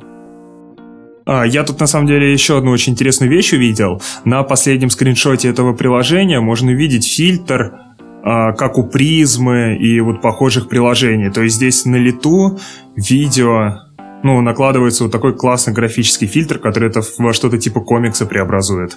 То есть забавно, призму зашерлочили. А я с Snapchat не пользовался, а там такого не было разве? То есть там по-моему, там не только масочки можно было Слушай, а я не справился со снапчатом. Он какой-то реально слишком сложный, и я не умею в него. Леша, а ты как относишься к тому, что вот а, Apple любит, так скажем, подтырить немножечко идеи и да даже так, э, Леш, ты не боишься, что, не знаю, через несколько релизов Мулс зашерлочат? Если, если они хотят, или если кто-то возьмет на себя эту ношу вот в разработке, поддержке, то я просто буду счастлив, вот наконец-то пойду просто лягу спать в 8, например, вечера. Вот. Окей. И самая главная новость, по крайней мере для меня, вернее даже не новость, а напоминание. Uh, уже в понедельник, 20 какого 7 марта стартует регистрация на лотерею WWDC. Uh, то есть если вы хотите поехать, не забудьте туда податься, вам понадобится ввести данные вашей карточки, и если вы выиграете в этой лотерее, то с карточки сразу снимут деньги, поэтому учтите это. Насколько я помню опыт предыдущих лет и отзывы людей, которые ездили, а, если вы выиграли в лотерею, вы не можете передать свой билет другому человеку, только если он не работает в вашей компании. То есть, по идее, своему коллеге передать можно. Там нужно написать письмо в Apple, объяснить, что вы делаете, зачем, и вроде бы это возможно. Но тоже рассчитывать сильно на это я бы не стал. Егор, а расскажи, пожалуйста, в чем, почему это лотерея, собственно, ну, можешь чуть поподробнее, я, например, э, не в курсе. Но как было раньше? А, в какой-то момент Apple говорил, что так и так, такого-то числа в такое-то время мы стартанем продажу билетов. Угу. Проходило где-то 2 секунды, и билетов больше в продаже не было. А, в этом смысле. Все, я понял. Да, поэтому теперь просто дается возможность всем желающим разработчикам нажать кнопочку и поучаствовать в розыгрыше инвайтов на конференцию. То есть даже не инвайтов, а право купить билет. И система вроде бы работает лучше, а, но попадает туда вроде бы чаще всего одни и те же лица пригодится, тем не менее. А сколько у тебя есть время на то, чтобы, ну, как бы, записаться в эту лотерею? Вроде бы неделя. Ну, я бы тоже не стал на это рассчитывать, подал бы в первый день, потому что, ну, не могу ни подтвердить, ни опровергнуть эти данные. Егор, ты уже там все устроил, ты едешь? А, ну, пока планирую. Ну, понятно. Стас, а ты? Ну, нет. Сколько, сколько там билет стоит вообще? Так, в прошлом году 1400 долларов. Ну, не знаю, мне, честно говоря, как-то жалко. Мы, мы, с тобой, мы уже обсуждали, по-моему, в предыдущем выпуске это. Первым самым, да. Ну да. Да, я предлагаю снова эту тему не затрагивать. Я думаю, про WWDC мы еще очень много успеем поговорить в ближайшее время. Давайте тогда переходить к вопросам слушателей. И у нас э, есть вопросы, которые мы не осветили в предыдущих выпусках. И первый из них это какой вспомогательный софт э, вообще мы используем. Также вопрос тоже к нашему гостю. А, про нас, наверное, не так интересно, потому что у нас, а, ну, в силу того, что мы работали в одной компании, наверное, все более-менее похоже. Ну, не обязательно. Ну, давай, Егор, я чувствую, ты рвешься в бой, расскажи о том, какие у тебя, в общем, какими, при помощи каких приложений ты больше, какие приложения ты больше не открываешь. Так, а, из наиболее часто используемого я вот заранее подготовился и список набросал. Во-первых, OmniFocus. Я им пользуюсь, наверное, уже лет 7. Это очень классный task tracker, который сильно заточен под работу с GTD. Потом MindNote, это программа для работы с майнкартами. Я вот вообще, в принципе, майнкарты раньше сильно не использовал, но последние месяца три очень сильно подсел. Они мне помогают усваивать там очень большие, еди... очень большое количество информации в единицу времени и прям сильно спасают. А, Evernote определенно, в котором я веду кучу разных вещей, сохраняю туда статьи интересные, чтобы потом можно было в любой момент их в поиске найти. А, просто какие-то быстрые заметки, готовлюсь там к выступлениям, к э, написанию статей, то есть прям вот как такой текстовый редактор и базу знаний. А, следующее Альфред. Альфред — это такая платная замена Spotlight, который мне нравится больше, чем Spotlight. Во-первых, благодаря возможности использовать чужие плагины и писать свои. А, то есть, к примеру, а, если вы используете там VPN, и вам нужно постоянно генерировать к нему новый пароль, чтобы подключиться, вместо того, чтобы запускать там Google Authenticator, перебивать э, вот этот код, который вам выдастся вручную, это все можно забить в Alfred, и генерация нового пароля там будет у вас, не знаю, условно, одно нажатие клавиши занимать. А потом RubyMine, это ID-шка JetBrains, в которой я прогаю последнее время больше всего, потому что чаще всего приходится писать какие-нибудь скрипты или гемы. И, наверное, OnePassword, который тоже стал использовать недавно, но наконец-то привел базу своих паролей в порядок. Еще, наверное, скажешь Outlook. Ну, конечно, Outlook. Ну, я, наверное, продолжу. В принципе, я, наверное, пересекаюсь вот из того, что ты сказал только в Omni фокусе.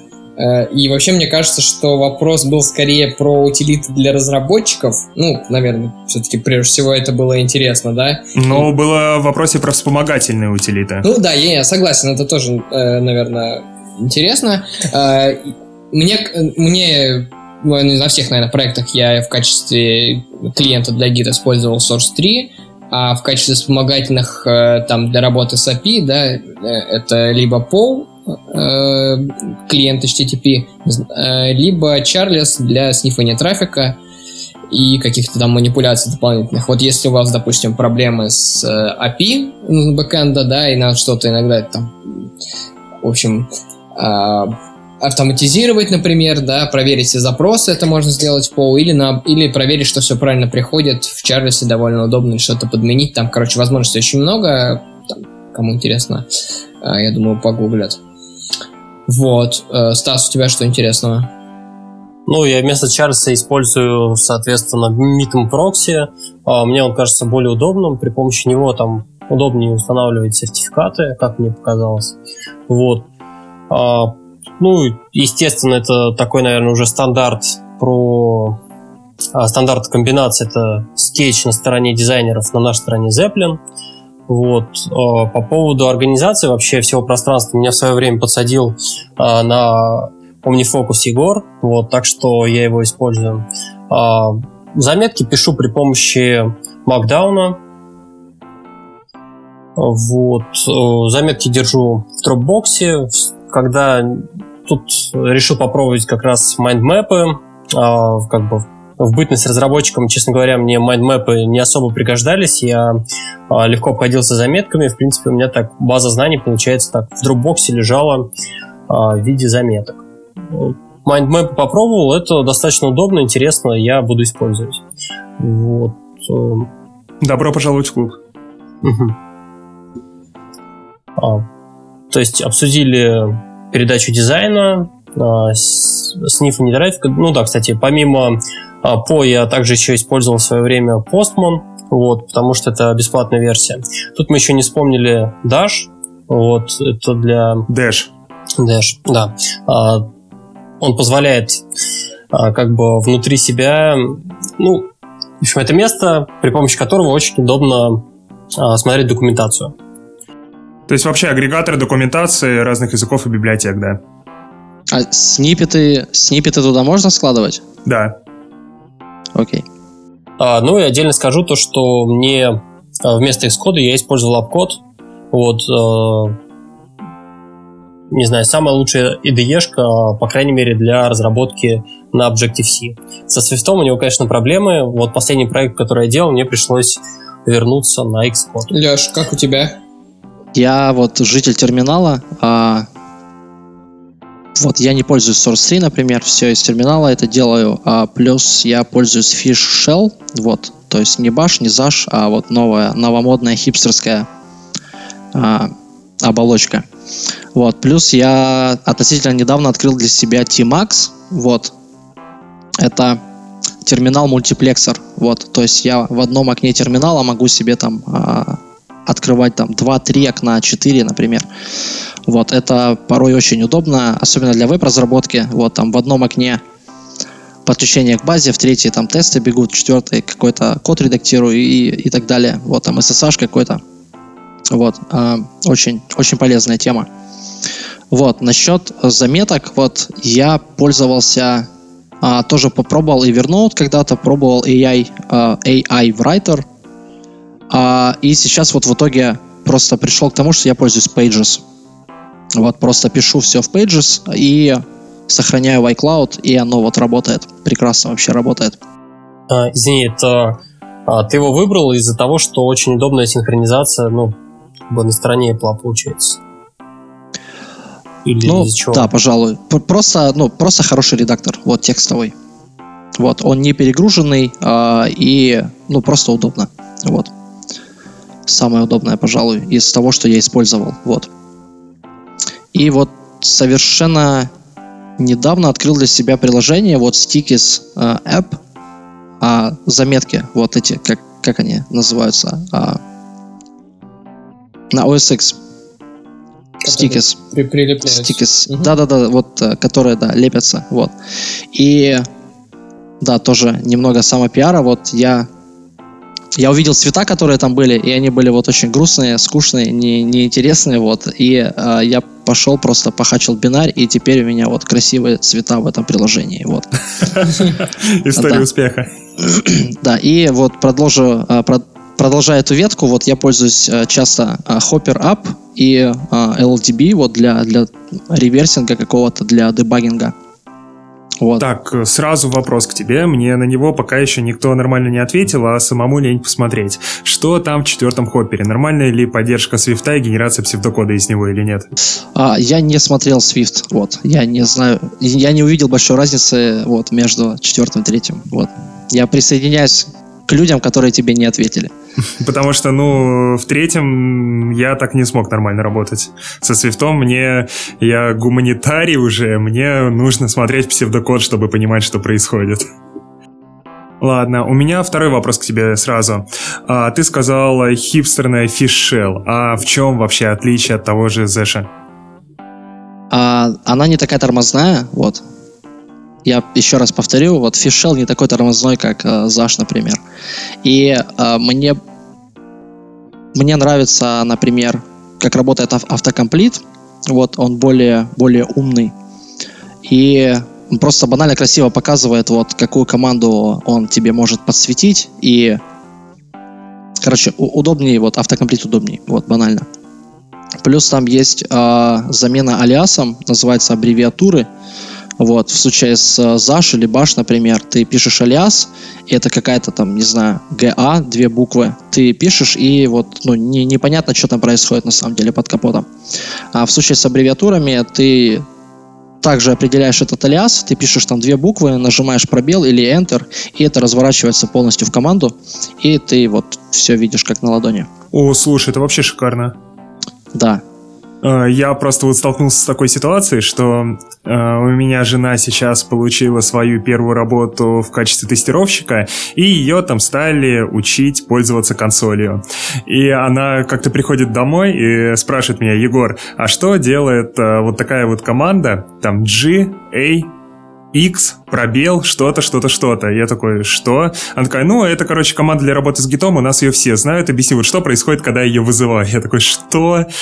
А, их там, в общем, заставляют ставить большой набор кастомных алиасов, из-за того, что она никогда не работала с гитом а, в консоли, она, по сути, вот теперь оперирует вот и, только этими алиасами, когда рассказывает о том, что она сделала, и вот человеку со стороны абсолютно вообще невозможно понять и помочь там в решении какой-то проблемы. То есть, короче, алиасы зло все ставим фишел. Да, печат, все печатаем руками. Так, погнали к следующему вопросу.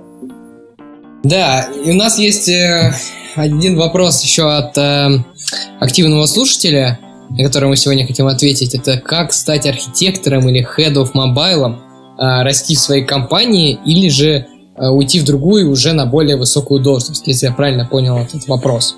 На самом деле, Uh, у нас здесь uh, есть два Head of Mobile, один из которых вырос в одной собственной компании, ну, в смысле, в компании вырос до Head of Mobile, а другой, который перешел в другую компанию Head of Mobile. Поэтому мне кажется, что можно сравнить просто эти, эти experience ы.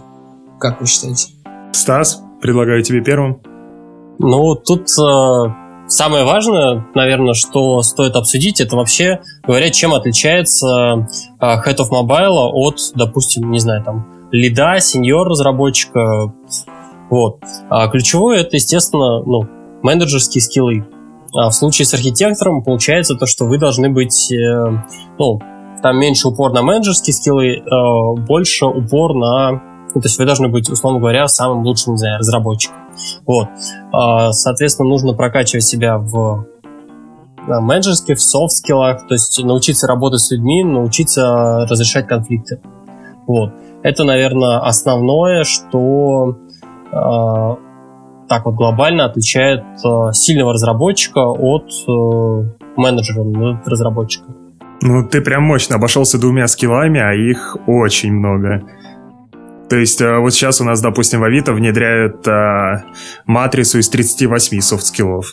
И, как нам сказали, это еще одна из самых лаконичных. Типа есть какие-то, где 200, 300 скиллов, и компетенции различают, и все их отдельно развивают. Ты, ты хочешь, чтобы мы сидели и перечисляли все эти софт-скиллы? Мне кажется, то, что... Кажется, Стас просто ну, действительно немножко упростил. Мне кажется, что э, вот перечисление, знаешь, 38 э, там софт-скиллов или того больше, это немножко похоже на то, что мы вначале обсуждали с тестами, да, и метриками. То есть, безусловно, софт-скиллы, ну, как ну, такой абстрактно софт-скилл, в принципе, это очень важная часть, причем на самом деле не только для менеджера, но и для разработчика, на мой взгляд.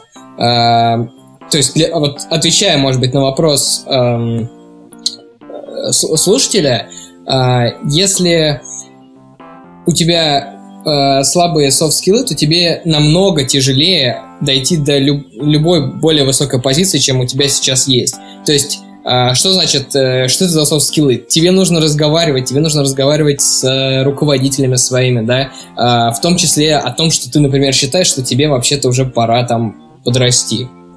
Вот. Кушай больше.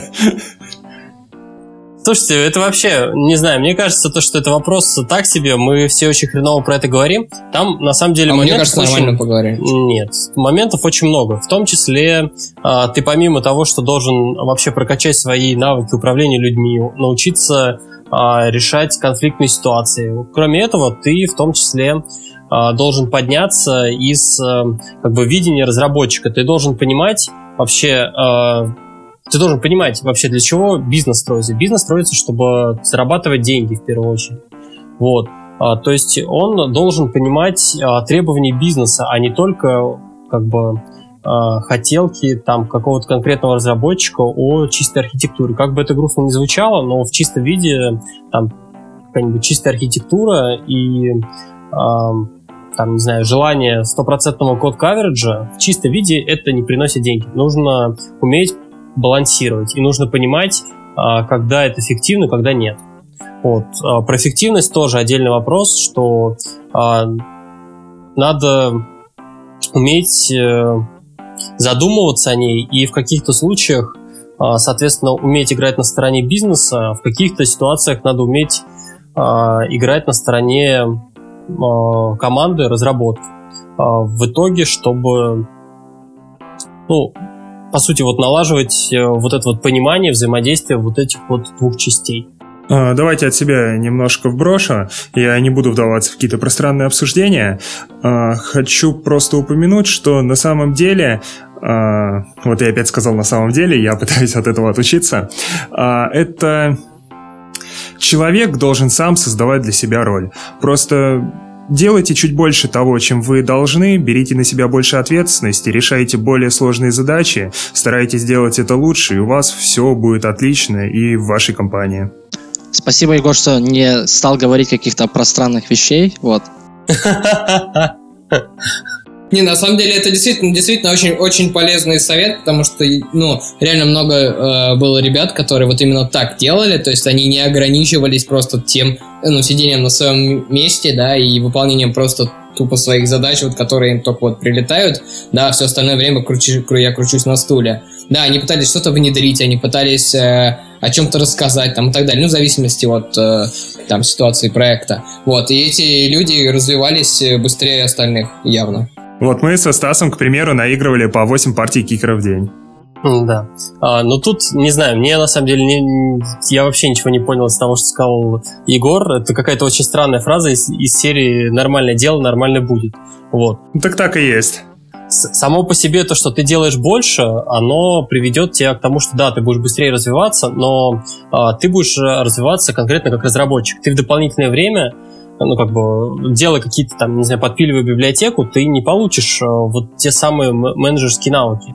Стас, где я сказал про подпиливание библиотеки?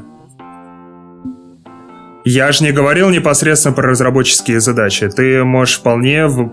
начать выполнять какую-то деятельность, которая подразумевает и развитие менеджерских характеристик. Я не знаю, начни организовывать, вот условно, начни организовывать метапы. У тебя там столько вообще планирования включится и, не... и коммуникации вообще с абсолютно разными людьми, разных компаний, разных позиций, что ты довольно быстро прокачаешь там эффективное планирование или те же самые коммуникации. То есть, ну, не обязательно, когда я говорю делать что-то больше, это не значит писать больше кода. Это значит развиваться в другие смежные области. Я немного добавлю еще насчет э, этих э, занятий, вот чем заняться. Еще, мне кажется, полезно э, если какой-то большой про- продукт или большой проект и много людей, можно просто э, как вызваться и сказать, вот я беру на себя какую-то вот такую вот часть и вот делаю ее под ключ. Вот, какую-то например, новую большую фичу, вот, и э, контролировать этот процесс, пытаться. Вот, там как раз вот все это повылазит и soft skills, э, конфликты, коммуникации с, э, там, между разработчиками, менеджерами, бизнесом и прочим, прочим, прочим. Вот. Тоже довольно интересно, надо запомнить. Еще, один, еще одну вещь, которую я бы предложил, это, ну, например, сайт-проект. Потому что э, как раз э, с одной стороны он не настолько значительный для бизнеса, с другой стороны там как раз получается, что есть команда, нужно, с одной стороны, научиться мотивировать людей, которые по факту, ну, как бы, делают это в свободное время, и здесь э, подходы даже сложнее находить, потому что, условно говоря, если ты, не знаю, являешься лидом, ты можешь сказать, вот, слушай, чувак, делай вот это, или делай вот это. Здесь э, ты так сказать не можешь, потому что ты, получается, забираешься в карман свободного времени какого-то разработчика. Поэтому здесь сложнее. С другой стороны, получается, что э, риски, э, если проект там не взлетит или вы, в общем, ни о чем не договоритесь, он будет идти с бесконечно маленькой скоростью, тоже, в общем-то, ничего страшного. Егор что-то хотел сказать. Да, соглашусь со Стасом по поводу сайт-проекта. Я вот свои менеджерские навыки начал развивать в 16 лет, когда мы с друзьями начали делать журнал о мобильных играх. То есть, э, вроде бы казалось такая ерундовая вещь, начали делать втроем, там я, один автор и дизайнер, а вот спустя где-то год у нас в команде было примерно 40 человек, из них половина школоты, которая абсолютно бесплатно писала нам какие-то огромные статьи про игры на старых телефонах, мы выпускали PDF-ки в 200 с лишним страниц с офигенным современным абсолютно дизайном, думали выходить в печать, даже какие-то деньги за рекламу получали. У нас там были свои скандалы, нас пытались засудить, и вот это дало мне прям очень классный опыт управления командой и мотивация. Ну вот, к примеру, такой сайт-проект. Ну да. А, помимо этого, наверное, имеет смысл посоветовать э, э, почитать какие-то книжки про развитие. Тут, наверное, Егор может прям сразу накидать пачку. А, да, Книжки про развитие накидать-то можно, но э, важно понимать, что просто прочтение книжки, ну, не даст абсолютно ничего. Самое главное, когда вы хотите развить какой-то навык, это применять его в своей повседневной жизни и работе. Э, и работе. Э, то есть, э, прям сходу, ну, самая вообще оптимальная книжка, с которой все всегда советуют айтишникам начинать входить в менеджмент, это «Как пасти котов». Э, Рейнольдс, по-моему, Стас, не помнишь? Не помню. Вот, я Стасу, собственно, тоже посоветовал начать с этой книжки, и вот так он стал менеджером. То есть там... Только он ее не прочитал. А, там минимум воды, ну, для книг вообще такого жанра, она довольно небольшая по делу, поэтому начните с нее, дальше как пойдет. Есть вот, да, я, я присоединюсь, и насчет книг есть еще хорошая uh, Peopleware, вот как да, software, да, да, да, только да. Peopleware, по-моему, Ларри Константин, если не ошибаюсь, автор. Демарка, по-моему, нет? А, может, в соавторстве с Демарко, вот насчет этой книги не уверен. И а, есть книга еще Deadline, вот. Deadline. Вот это ром... точно Демарко. А, это точно Демарко, да, роман об управлении проектами. Вот, и это, в принципе, вот вообще мне мое мнение, что вообще все должны прочесть, и менеджеры, и программисты, и особенно менеджеры, вот. Я бы единственное, что добавил, все-таки вопрос был не столько, не только про менеджерскую, да, э, дальнейшее развитие, но там в том числе был и архитектор упомянут. А, я бы просто добавил, что э, не забывать э, разговаривать с людьми, то есть с теми людьми, которыми вы работаете, чем больше этого, тем лучше, потому что это само по себе развивает эти софт-скиллы, вот, ну и плюс никаких движений дальше, скорее всего, не будет. Тас, вот помнишь, э, был такой чувак, который очень любил разговаривать с людьми и даже спрашивал, а что это у тебя там в микроволновке готовится? Не знаю, меня больше это проассоциировалось про то, что и постарайтесь э, добавить немножечко добра, хотя бы на эти коротенькие 7